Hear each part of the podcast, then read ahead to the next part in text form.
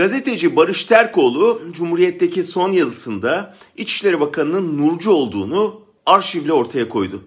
Yazıdan öğrendik ki Soylu Nurcu abilerinin tedrisatından geçmiş, yeni Asyacıların elinde yükselmiş, Norşin medreselerinde diz çökmüş, Nursi talebelerinin cenazelerine katılmış, Arif Önemli'nin nikah şahidi olmuş.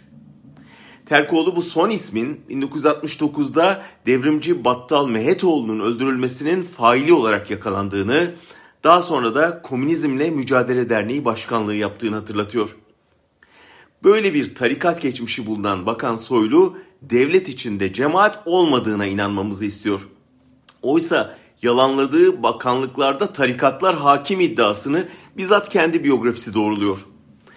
Terkoğlu'nun yazısından sonra attığı tweette ona çocuk diye seslenirken kötü yola düşmüşsün Allah kurtarsın dedi. İçişleri Bakanı'nın Barış Terkoğlu'nun korumasını Allah'a bırakmasının bir anlamı var. Barış Terkoğlu ve Barış Pehlivan'ın açıklamasından öğrendik ki İstanbul Valiliği korunmasalarda olur diyerek tehdit altındaki bu iki gazeteci hakkındaki koruma tedbirini kaldırmış. Karar Soylu'nun bu iki gazeteciye berduş dediği gün alınmış. Daha önce de hatırlayacaksınız CHP İstanbul İl Başkanı Canan Kaftancıoğlu'nun koruması bakanın kararıyla kaldırılmıştı. İçişleri Bakanı'nın bizzat tehdit ettiği ve vilayet kararıyla korumasız hale getirdiği iki gazetecinin başlarına gelebilecek her olumsuzluktan yine İçişleri Bakanı'nın sorumlu olacağı kesindir. Kaldı ki Süleyman Soylu'nun açıklaması Terkoğlu'nun yazısını yalanlamıyor. Bakan tersine kendi tabiriyle kavanozla değil bu gruplar içinde yetiştiğini söylüyor.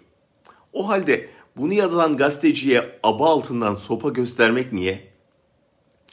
Mart'ta Namık Koç'a Yunanistan'a mı hizmet ediyorsun sorusu. Haziranda Saygı Öztürk'e namus düşmanı damgası.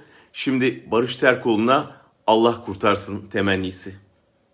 Güvenliğiniz tehlikeye girerse polise şikayet edersiniz. Ya güvenliğinizi tehdit eden bizzat polisin şefi ise o zaman bizzat İçişleri Bakanı ciddi bir güvenlik sorununa dönüşmüş demektir.